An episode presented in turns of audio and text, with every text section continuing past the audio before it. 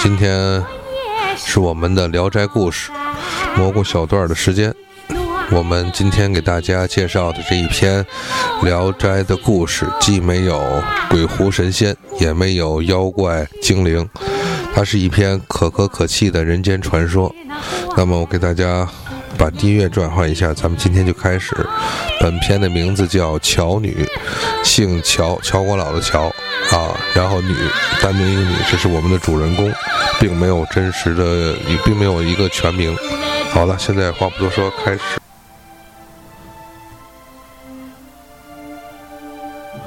找一篇比较感人至深的这种配乐吧，开始今天的故事。呃，山东平原县，这个一提平原的话，很多喜欢三国的人大家都有印象，这是刘备的这个革命发家 发家地。在这个剿灭黄巾起义中，刘备、关羽、张飞哥仨啊，因军功受封，然后刘备作为这平原县令吧，这是他的一个一切这个革命人生的开始。那么平原估计也因此而有名吧，在山东平原。这个有一位乔生，说是乔生啊，其实，在故事后边，大家就知道这是应该是乔老丈吧，或者是一个乔老汉，他应该是书香门第，呃，也是一个读书人，生有两个女儿。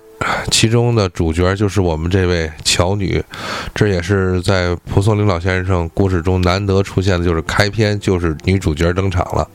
像我一直给大家说的是，在我们之前的各个的故事中，嗯，荷这个怎么说，荷花三娘子等一系列吧，她的女主角都是在几乎在一篇文章的中间才会出现。那么这里边的话，乔女乔家的大姑娘是在开篇就出现了。可是呢，每就是，可能有也是因为她的这个传奇人生吧。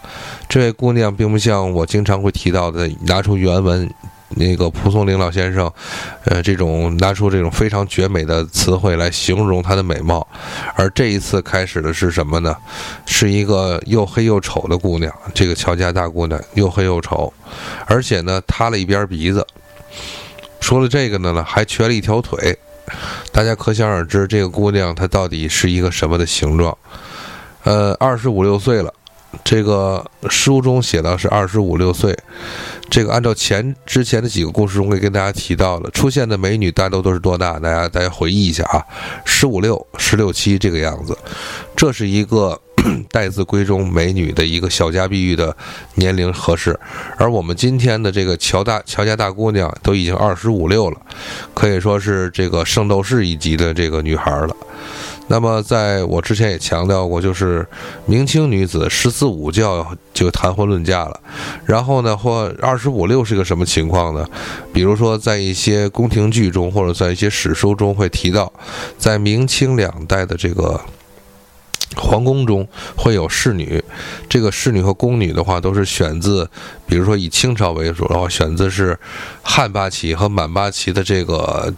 选秀选上来的都是先从宫女开始入宫，那么皇帝的话可以按照自己的喜好进行这个呃择吉上封。那么如果说这个宫女选进来之后，什么时候才能离开这个森 阴森的这个宫殿呢？那么就要等到二十五岁才能出宫婚配，而。而他们在出宫婚配的时候，不是说自己选择，而是说由于由皇帝或者是皇后或者是嫔妃来指定，允许你嫁给呃，就是来指定婚配，比如可以婚配一些呃八旗子弟啊，或者一些呃功勋的一些大臣呐，或者是大臣的家属，这些都是。所以大家可想而知，等到二等到那个女孩二十五岁的时候，几乎相当于我们现在三十五到四十岁这个样子才能才结婚。可见是非常，呃，已经是很就是老姑娘了吧。那么好，再话回到故事中，这么大年纪了，乔家大姑娘，哎，就因为实在太丑，所以说呢，别人家都是这个，呃，媒婆踢破门槛子，他们家是这个拿媒拿门槛子打媒婆，媒婆都不来。这个话说呀，这个怎么说呢？永远的这个都有这个婚配的这个结果。那么同县里边有一位这个姓穆的穆生穆公子，说是穆公子啊，也是一个半的老头儿。这里边呢，多原文中多大呢？都四十多岁了，一个一个穆，呃，应该说穆先生吧。这个妻子已丧，啊，这个丧妻是个呃光棍儿，家里呢很穷，只就是这种万般万般皆下品，唯有读书高。但是你毕竟是万般皆下品吧？呃，这个就是家里家徒四壁这种情况，只是读书的一个老书生，又又妻子没有没又又恰妻子已丧，然后呢无钱再娶，你说续弦没有啊？拿拿不出一份这个微薄的彩礼，可是呢你说总就是一个因缘际会吧，结果呢就是中从中有人牵线搭桥。一个穷书生，这个或者说穷穷半老书生吧，配了这个丑女乔家大姑娘，两个人吧，老夫少妻，你还别说，还还挺还挺好，这总有幸福时吧。三年的结婚三年头上吧，乔家大姑娘还给穆这个穆公子穆先生啊生了个儿子，结果呢不多久，这个生完儿子没多长时间，穆先生就去世了。得好日子没过了三四年，这个乔乔女又变成了寡妇了。这个孤儿寡女、孤儿寡母的，你说再嫁到穆家来，家徒四壁的，生活非常艰难。嗯，怎么办呢？这个穆家呀，没有什么亲戚可以投靠，毕竟他乔女已经是穆家的儿媳妇了嘛。媳妇儿的话，没有什么投靠，只能说转回来投靠自己的亲呃娘家吧。可是这个时候呢，娘家的话。又死一位，在这个三四年当中呢，结婚的三三年多当中，这个乔老先生也去世了。乔老先生去世呢，这个是这回这回老奶奶当家吧？就乔乔家的这个这个老妈妈当家。那么这个老妈妈呀，老老观念、老这个老思想、老老陈旧的思想，朽木搁在一块儿。说着，这认为闺女啊，就是嫁出去的水，这个嫁出去的女泼出去的水，你嫁出去了，就别想吃自个儿家的饭了。呃，从家这个我们家乔家大姑娘嫁出去之后的话，这个日子难过，寡妇是寡妇孤儿的，娘家又不又不给施舍，不给帮助，所以呢，这个姑娘啊，这个很不耐烦，和这母亲啊几次干过几次仗之后呢，也有了嫌隙，从此啊发誓再不去娘家。只能啊，就是自己坚持，只是靠这个纺织，卖卖线呢，然后卖卖这个做做这个针线活，替人抽洗抽洗衣服来维持生活。呃，再说呀，这个故事中另外一个主人公，那么县中呢又有一个姓孟的这个公子就出现这个人人物，这个反正啊，这个。公子他呀，也是刚刚哎，就在这个故事中线这个时间线，刚刚也是死了妻子。这里边啊，我就很我在这里边就标注了一下，我说真佩服蒲松龄老先生。故事刚开始没多长时间，已经死了几口了。呃，乔老先生，乔就是乔女他爸没了，然后这个木木生就是乔女的丈夫，前面的前妻也没了。我们这里边又出现了一个孟生，孟生妻子也没了，前后这刚开始一段仨人没了。感情这平原县里边，自从刘备走了以后，不是老光棍就是这个小寡妇。哎，开玩笑啊！再回来，说呢，这个这个妻子孟生的妻子死前呢，撇下了一个小婴儿。呃，这个孟生给起名小名那前小嘛，就叫乌头。我查了一下，我记得乌头这个名字我还挺熟悉，感觉就是挺熟悉。那我查了一下呢，还。还真是让我猜中了，乌头啊是一个挺有名的一个药材。我仔细呃，我我看了一下，就总结一条吧。这个这个药材主治的方向是什么呢？这风湿痛，这是算是一个止痛药材吧之一。这起名可能起名这个药材啊，希望这儿子好养吧。结果儿子好养，满周岁，刚满周岁，妈妈没了。这个原文写啊，孟生呢就觉得儿子刚满周岁，还没断奶。希望找一个可以这个代为乳养的人，就是能够喂奶，这里边就算戒指吧，能够继续养儿子吧。那么没人抚养，孟生呢就着急说再娶一房媳妇儿来接续这个家里的内侍之用吧。可是呢，这个媒人呢，就是孟生这个家庭啊，就比刚才说的什么那个穆生那个穆公子穆先生要好很多。呃，可是那个媒人一连提了好几个，孟生都觉得不中意。感觉呀，不是一个能续弦的、值得续弦之人。结果呢，就是有一天在在什么有，可能是赶集也好啊，或者是庙会也好，碰到了我们这位女主角乔家的这个报丑的这个大姑娘，现在已经是寡妇了嘛。乔女看到乔女之后，哎，不知道为何相中了。你说，你说这奇奇缘吧？相中了一个塌了鼻子、瘸腿的姑娘，呃，十分喜欢，就说啊，就是暗中就找人暗中给打听打听，传个信儿，那意思就是咱也不用媒人了，就像人人车那样的是吧？买买买家直接与卖家联系，中间传递了一条信息，说我想娶你，就是看看你怎么着。结果呢，对这个传信的人呢，这个乔家大姑娘就推辞。说呀，这是我现在啊，真是这个家徒四壁，饥渴这个饥饿难耐，这个养养孩子的钱都没有。现在天上凭空掉下来这么一个好事儿吧，可是你说让我过门，我这带一个拖油瓶前夫的孩子，呃，我又那么丑，你说这个我能不愿意吗？这不好事儿吗？可是啊，我也不能毁人家，像我这种又瘸又丑的啊。你你街上哪个姑娘不比我强？我虽然自信呢，我这个品德还是不错的。可是，如果说在这个古代，如果说我得我得就是想明结这个事儿，你说这样的带个孩子又又嫁二夫，没多长时间又嫁了二夫，这个与我的与我的这个名声也不好，与官人您的名声也不好。可是您说您主动提出来要想娶我，这个图我什么呢？是吧？我觉得还是回回推辞的好。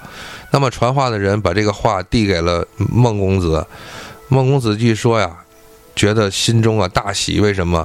通过这一句这一段话就能佩服了姑娘，就是不是姑娘了，这个乔女乔乔家这个这个大女，是一位贤良淑德的女子啊，而且呢，这个既就是非常有理智，呃，有这个大仁大义的这种的气节。对她呀，更是心加爱慕了。嗯，这个觉得还是不行，我得把这个事儿。呃，孟公子觉得我得把这个亲事啊做成，我自己得得娶到家门，然后来个曲线救国呗，是吧？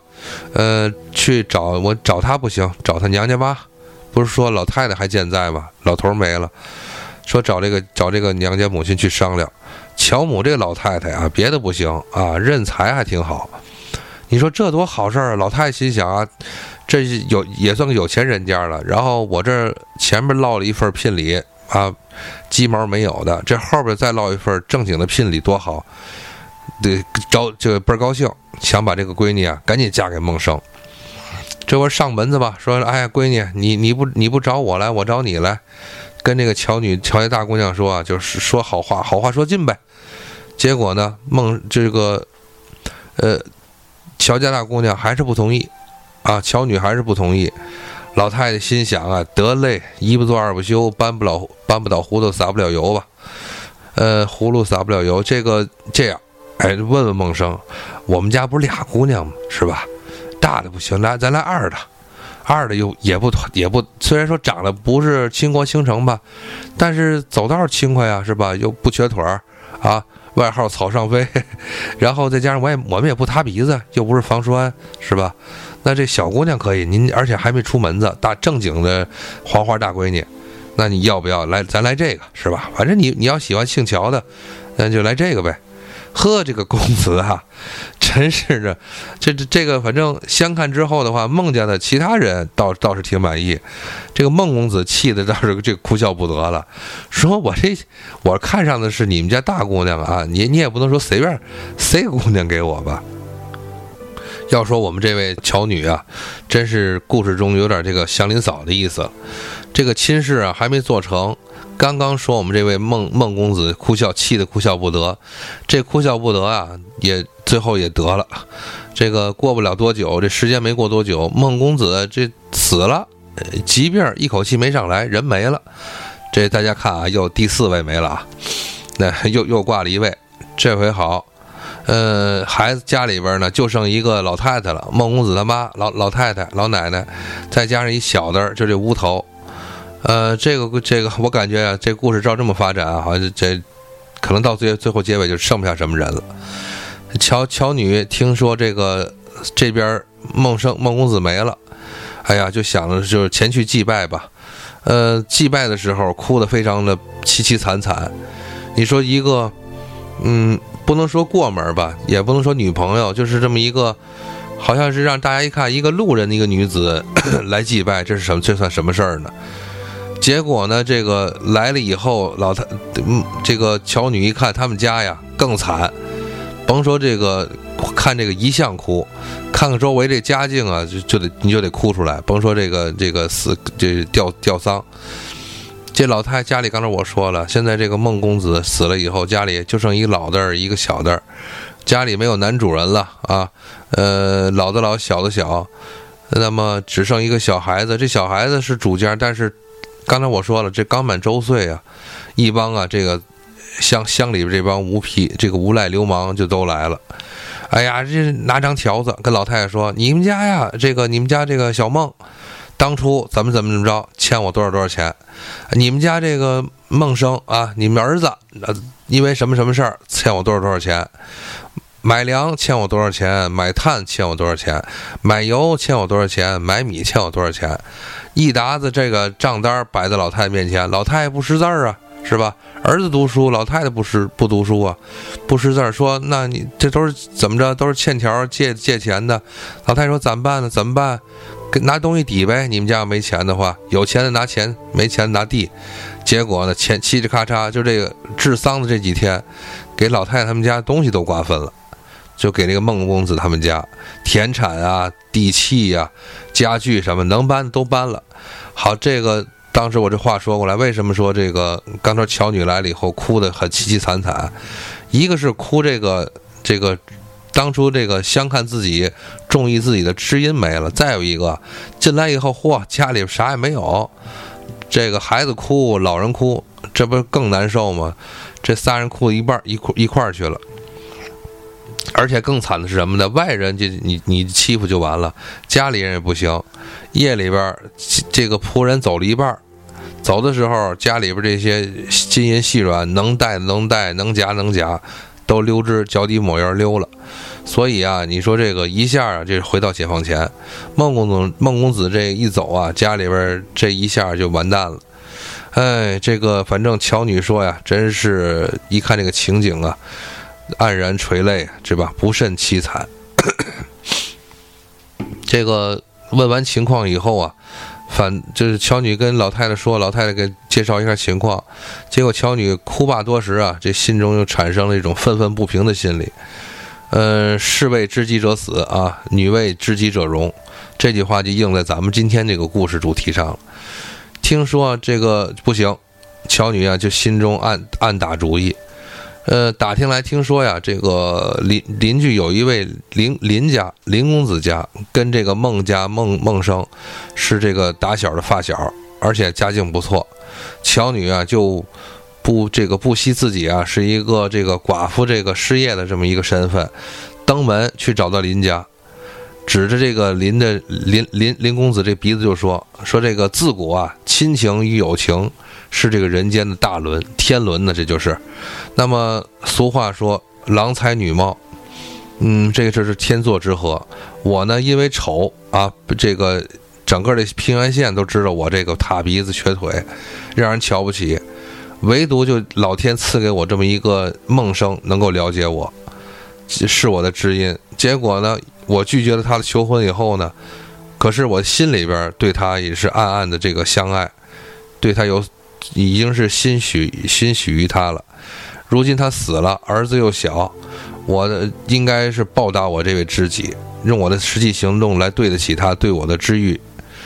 我得我也得替他抚养这个孤儿，孤儿好养啊。可是我一个女流之辈，如何对抗这些黑恶势力啊？抢走他们家钱这些人，说你呀，这个跟林公子说说你呀，呃，他们家没无亲无友了啊。现在呢，就你这么一人可指望。如果你现在做事，他们家这个儿子小儿子饿死，老太太受欺负，要不不出手相救的话，那么这个我看在你这里边五轮之中啊，你也就没有这个友情这一轮了，你也是一个这个五伦不全之人了，你就就是缺德吧，按照这个简现在市面话说，就是缺缺大德的人了。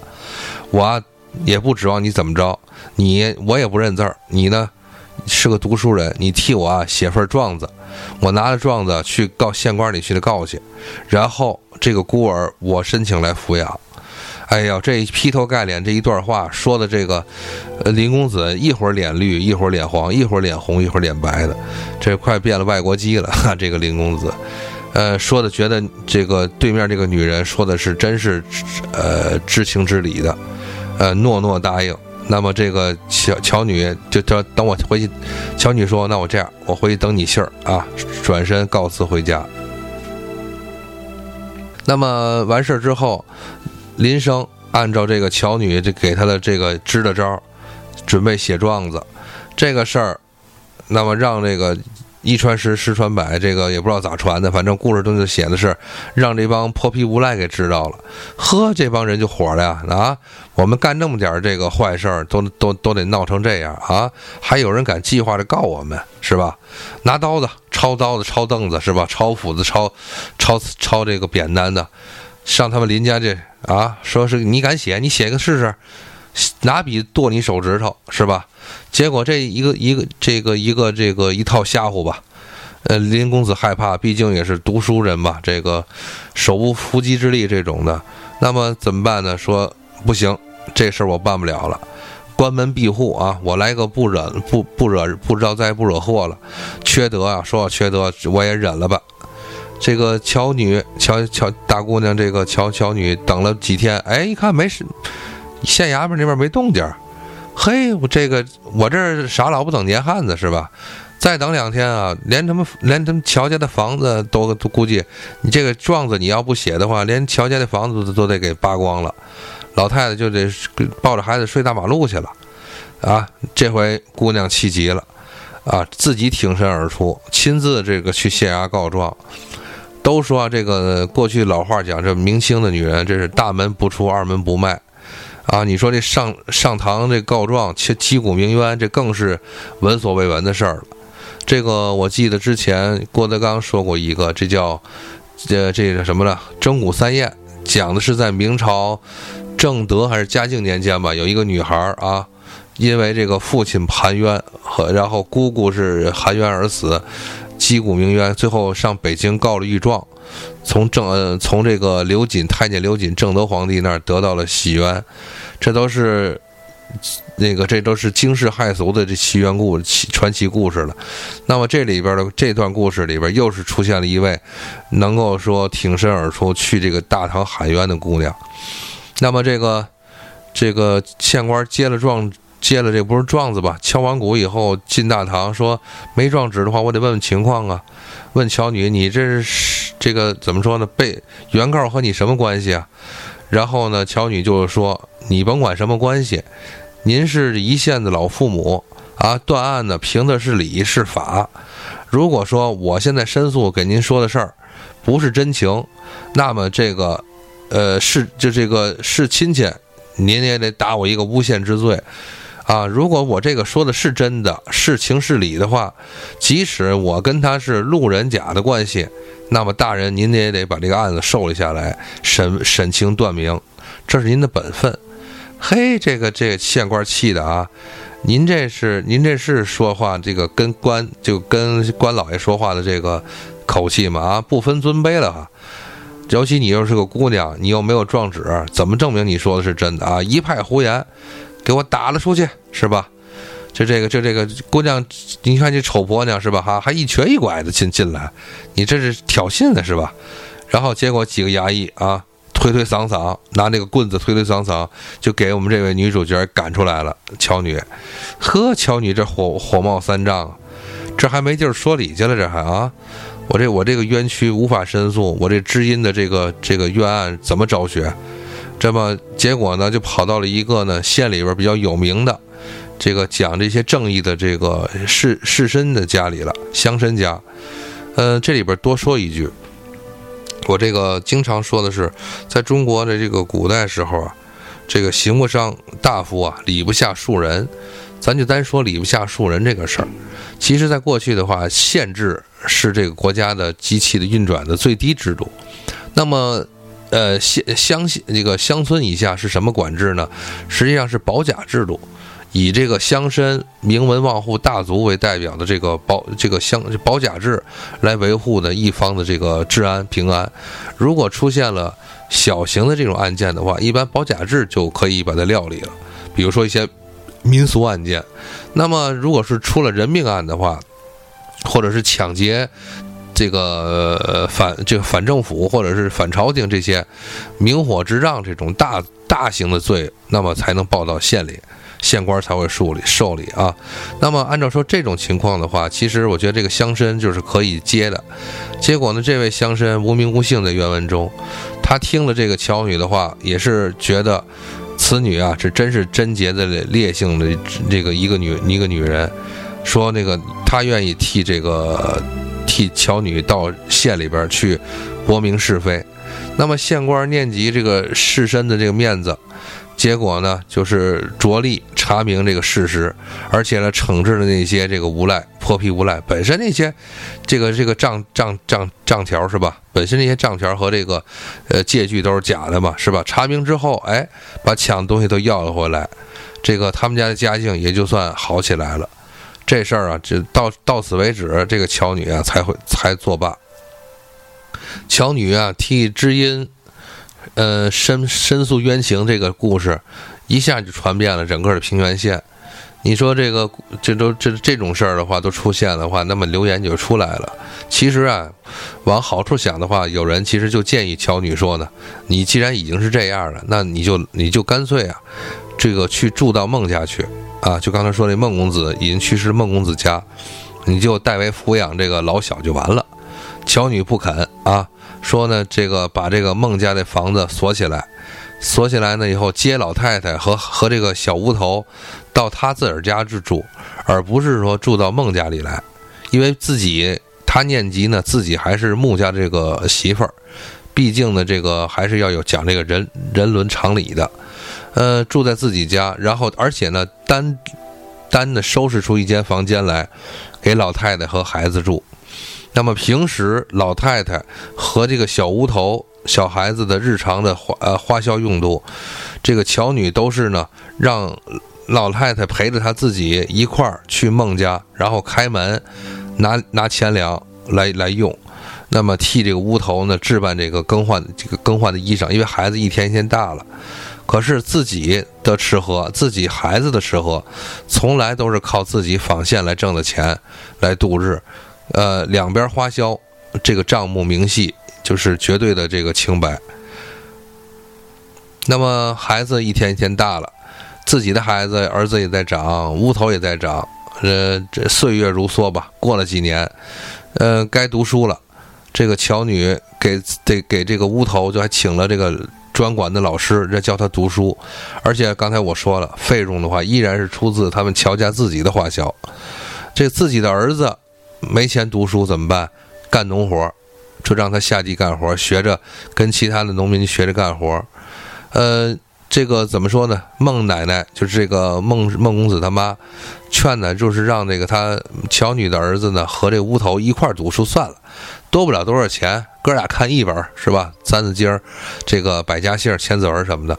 乔女说啊。一定一定拒绝，说乌头的费用啊，这是他自己的，这是他，这是您孟家的。我呢，耗费您家的钱教自己的孩子读书，这个我的心意这就变了，这就变成占便宜了，而不是说我这个报知己之恩了。这个又过了几年，孩子更大一些了，那么这个怎么说呢？十几岁了，刚才我说的这个所谓成家立业嘛，立业是读书之本。呃，这个吧，读书是立业之本，说反了哈。这个成家了是也该考虑了。那么乔女亲自张罗，拿出了攒的这个他们孟家这个几百担粮食，换成了聘礼，然后呢，专门的专这个找专人给物色人，娶了一个门当户对大户之家的这个姑娘为妻，这是给这个乌头。做的做的主，而且整修他们家的这个房屋，让这个乌头正式的以男主人的身份和这个新婚的小妻子回到他们自己孟家生活。这个乌头啊，真是感恩，真是个感恩的孩子。这个跪地啊，再三请求，让这个让这位自己啊不是母亲胜没有名分这个胜似母亲的人，一同接回家，说自己住。不行啊，这个绝对不答应。说您要是不同意，我跟我媳妇儿就跪死在这儿。这个时候呢，我们这位乔家大姑娘已经不是这姑娘了，这也是半老徐娘了。呃，虽然丑，但也是这个这个情况。呃，只能依从孩子呗。反正确实自己在这边过得实在是太辛苦了。但是虽然人搬进了孟家，依旧是靠自己纺纺纱纺线织布度日。这个花销还是独立的，乌头这俩小夫妻啊，这个为了这个不让这个老老乔女啊再劳累，三番几次的啊，这个连抢带偷的把老 把这个呃这个老这个妈妈吧，这个这个这这个干妈的这个工具纺织工具都偷起偷出来，老太太技高一筹啊，这个一一山更比一山高，反偷回去继续这个织布挣钱。你这个怎么说？不能说娘俩吧，干娘俩的三番几次这么较量。这个乔女说：“这个咱得把这事挑明了。说我们娘俩，我跟我自己这个亲儿子，光吃不干活绝对不行。您你们这个两小夫妻是好心意，但是我们不能坐吃山空。结果呢，开始呢就让乌头啊当这个孟家的管家。”操持家务啊，而且呢，就是他们孟家不是有田产吗？让他那个儿子，让他亲生的儿子去这个巡查这个孟氏田产，这个管理农家，俨然啊就成了孟家的一个佣人，一个一个家人了，管家。但是这个你看，你看这大家看啊，这么多年来，其实这个百般的疼爱，这个乔女对这个乌头，可是孩子一天天大了。如果说两两小夫妻这个话，在这个学业上，在在乌头在学业上有所这偷懒儿，或者说两小夫妻在这个吃喝用度上有所这个铺张浪费，这个太这个大奶奶就是也不能说大奶奶，就这个乔女绝对是不不这个不溺爱，不迁就，严厉斥责啊，从不宽容，稍有这个不改的地方，这老这个老乔女就张罗着不行，这用。用出女人一贯的杀招，就是这个，我得搬回家，不听我的，我我回家，我回我自个儿家去。哎呀，这是小夫妻也知道这干妈的脾气啊，两个人啊，这个每次就是这个下赶紧跪下跪认错，这个悔改一定是我们我们两个人一定改，您千万别生气，您千万别搬走，您是我们的恩人。啊，这时候乔女才罢休，反正每次生活嘛，日子嘛，就是这样的。感觉是非常的，虽然很多的劳碌，但是很愉快的过去。那么没过多久，乌头在老太太这个真真的指导下，好好学习，考中在县中考中了秀才，有功名了，开始可以往上提拔了，已然这也是一线的这个士绅了。那么乔女呢，就又要这个 说你孩子呀，你已经是彻彻底的这个这是算是顶挺门立户了。啊，而且呢，这个算算是成家立业，我呢也到说到底还是个外人，那个不能在你这儿住了，我还是回到自己家。这个乌头就急了，说这这您这是一次一次的，你你干您这这别就别这样了是吧？咱这有日子一家人过，您就是跟我亲妈有什么区别啊？这哪我我哪能答应啊？这个结果呢，这个在这未来的日子里边，自己出钱。给这个自己的算是干哥们弟兄吧，就是乔女的亲儿子，还娶了媳妇儿，而且乔女呢，就是，但是别看娶，别看是成家，他们人家出钱，乔女命令让儿子带着这个儿媳妇儿，你们两口子别住在这里，别跟我住在这里，啊，你们两口子回到这个穆家，就是我最早提到的这个。她嫁的第一个四十多岁的这个这个老先生，这个穆家那个房产去过日子，这屋头留得住老太太，留不住这个兄弟呀。说呢，结果暗地里边让拿钱让这个这个那边那个穆家的这儿子花钱呢，在这个邻村买了一百亩好地，然后呢，你说这就算是咱亲哥们弟兄这种的，呃，这个报答吧。这个日子啊，一天一天过去了，转眼啊，已是这个多年了。老乔女啊，真是变成老太太了。刚才我这一直说用乔女乔女这个名字，现在已经是乔老太太了，得病了。说呀，我想回到自己的家，就是穆家当时的房子。乌头啊，这个时候原文中并没有说他的大名，那么就是说咱们是说这个新的这个孟公子啊，孟公子这还是不答应。但结果呢，说一看呢，这个老太太乔老太太病情越来越严重了。这个老太太就留遗言，对乌对这个嗯孟这个年轻的孟公子说：“我呢，毕竟这是嫁到了穆家，我也算是穆家的媳妇儿。等我死了以后呢，我一定你一定答应我，把我葬在这个穆家的祖坟啊，我得入对的地方。”啊，这个呃孟家的儿子这个孟公子答应了。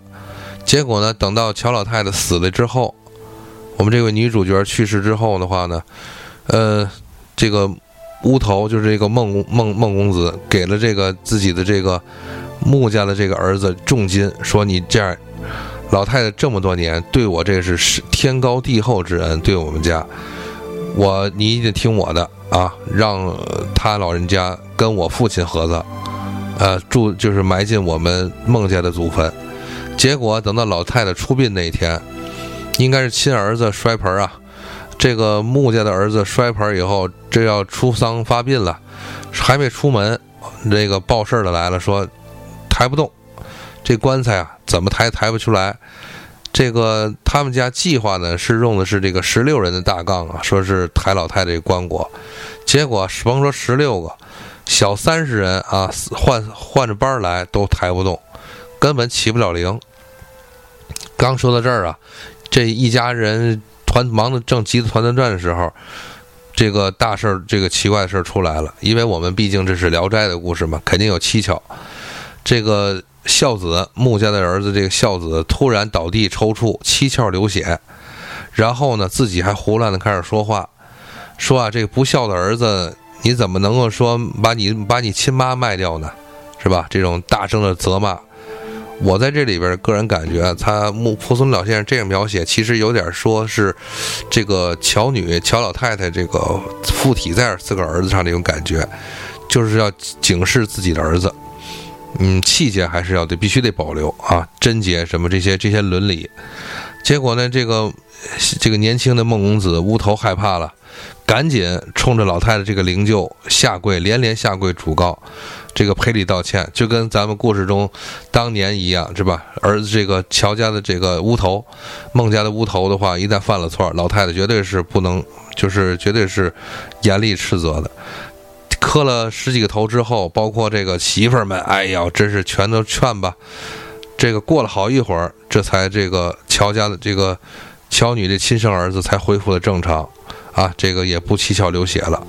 这这一天忙活之后的话，这灵柩说先别下葬了，别咱得埋对地方啊。老太太这么说了，灵柩停了好几天，最后把这个当初穆先生的坟墓重新打开，这个两个人并骨合葬，这个这个这个乌头再次主持，把这个乔女我们这主角乔女和自己的这个当时的这个丈夫合葬，这事情完了。这个故事的最后的评价，这里边我多念一句这个蒲松龄老先生写的这个评论，说这个古有伯夷叔齐的典故，这是这个挚友啊，知音挚友。说之后到了东汉，刚才我提到有刘关张这个挚友，从挚友变为就是胜似亲兄弟的这种故事。呃，蒲松龄说这个华夏大地啊，就不缺乏贞洁刚烈的男子知音之间的这个传奇。但是呢，今天这个主角，这个乔家的姑娘，虽然是没有文化，不知道这些典故，但是能有如此的表现，真是可叹可敬。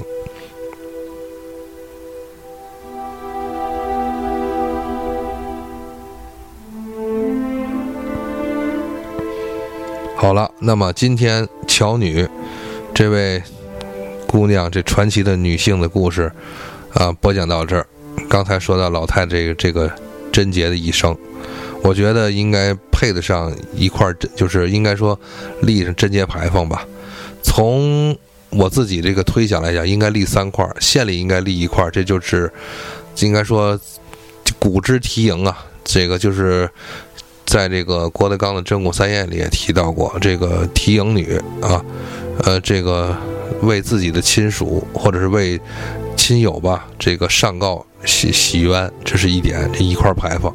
另外，自己的这个为了说在故事的最后，呃，乔女能够还是以自己穆家媳妇儿的身份回到这个。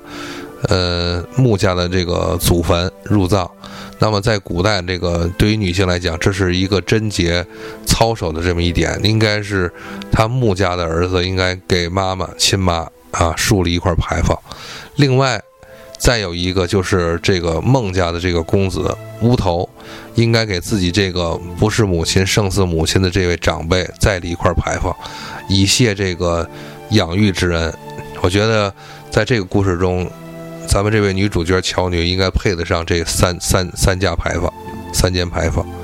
那么今天话不多说，今天我们《聊斋故事》这个蘑菇小段儿啊，这个今天乔女到此结束，谢谢大家的收听。